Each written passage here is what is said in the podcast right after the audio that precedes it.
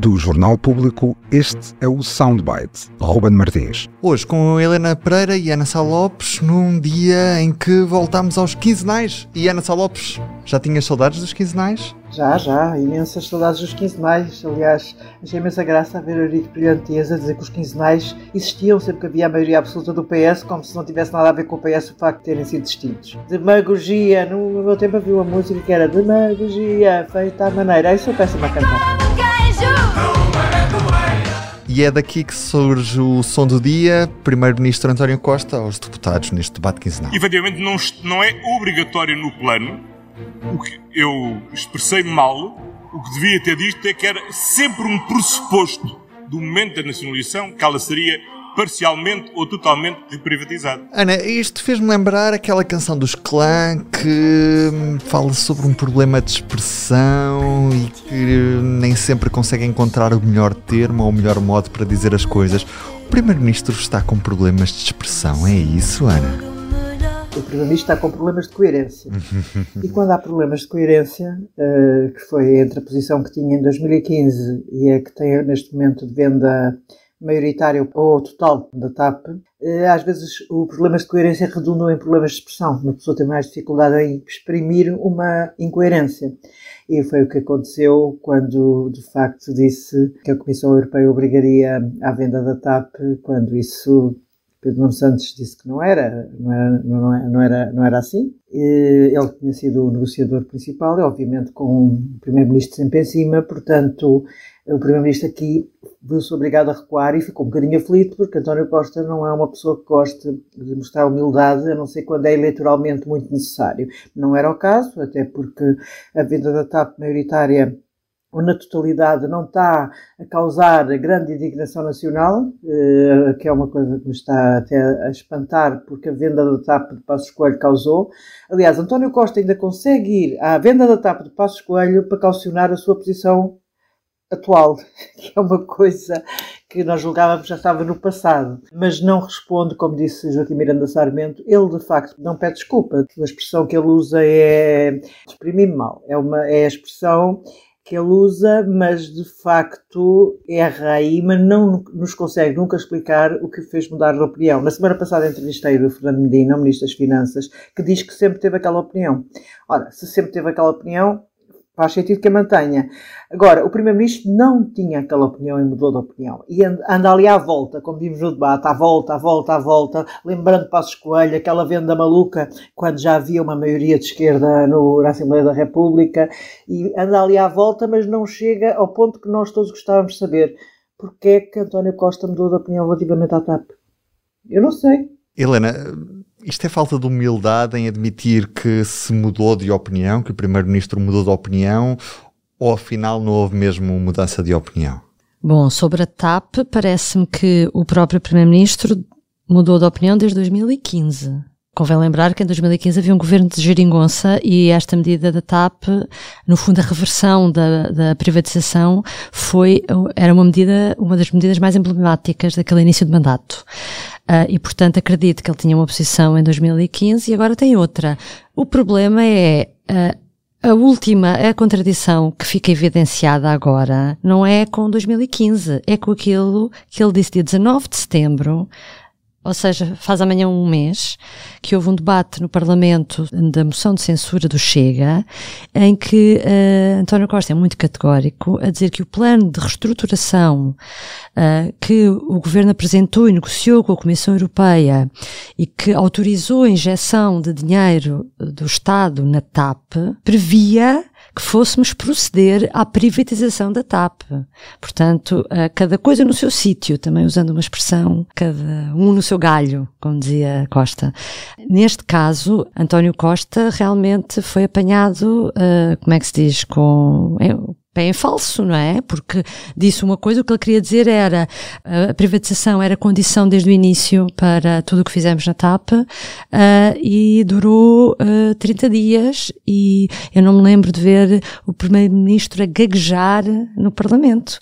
Normalmente os debates eram sempre, nós até às vezes comentávamos que eram passeios para o primeiro-ministro e neste caso, neste queria, deixa-me só dizer isto, parece-me que este debate se houvesse assim aquela escala como na escola do teste se é sofrível, razoável ou bom, eu acho que este seria um razoável baixinho. Oh Ana, isto leva-me a perguntar-te se a TAP continua a ser o maior ativo tóxico da política portuguesa e se por ser o maior ativo tóxico o melhor é vender e depressa. Não, isso foi uma, uma, uma expressão, a história do ativo tóxico que um especialista em marketing que trabalha para o PS uh, disse, Luís Paixão Martins, e de facto uh, ele pode considerar um ativo tóxico, mas será um bocadinho estranho que o governo tome decisões baseadas apenas na sua uh, atividade tóxica eleitoral.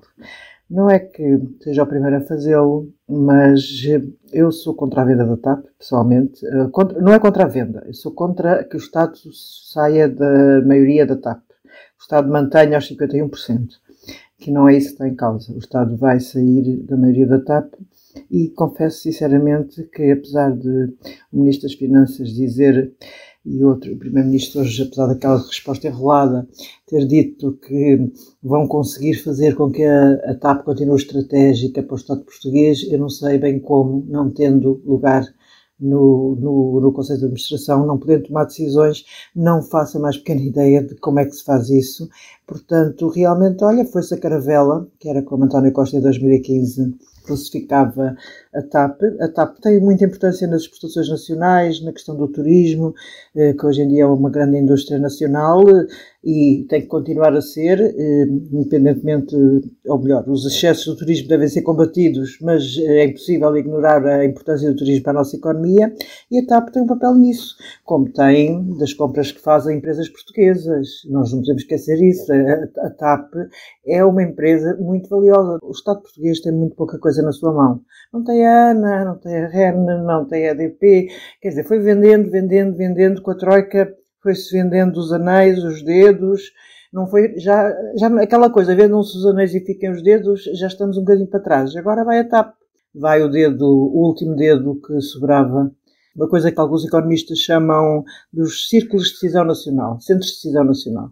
Olha, eu vou aproveitar para, para uh, discordar da Ana. Eu faço parte daquela maioria de portugueses que na última sondagem, inquiridos sobre se a TAP devia continuar na esfera do Estado ou não, eram favoráveis à privatização, portanto eu insiro-me nessa maioria. Uh, já tinha dúvidas em 2015 e agora ainda tenho menos sobre, sobre um, percebo que haja vantagens, uh, mas não acho que uh, não acho que o dinheiro seja, tenha que ser canalizado para isso. E depois sobre ser o ativo tóxico. Parece-me completamente que António Costa está a gerir isto como sendo um ativo tóxico, como sendo algo que queima.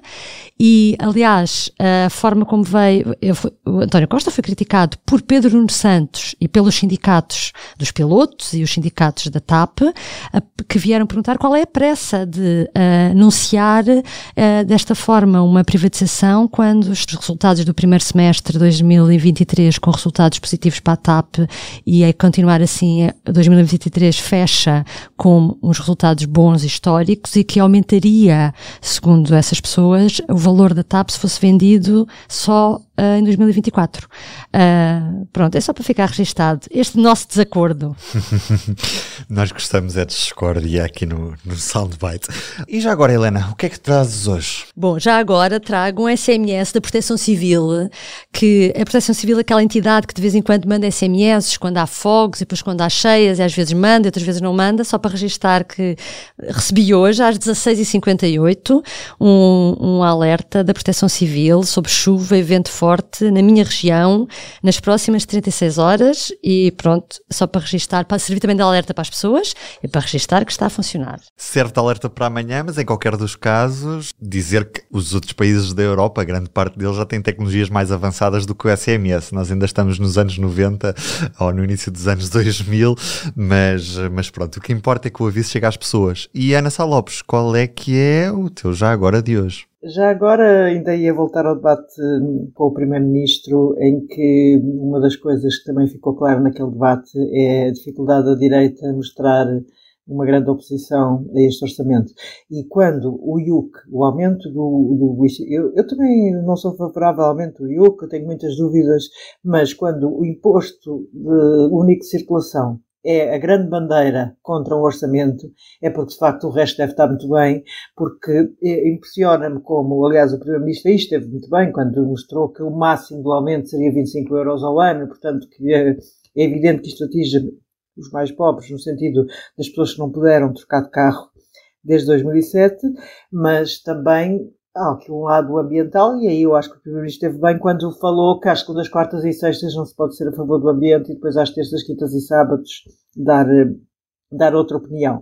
Se o problema do IU, que é o centro da oposição a este orçamento, então é porque a direita está com este orçamento. Oh Ana, em Lisboa estão a tirar ciclovias e eu digo, depois também de ver o debate quinzenal de hoje, que depois do PPI o único partido que ganharia as eleições seria o partido do Popó, porque pelos vistos o que importa para os partidos da oposição é, é satisfazer o, os desejos dos automobilistas. Ruben Martins, Ana Sá Lopes, Helena Pereira... Até amanhã! E cuidado com a chuva!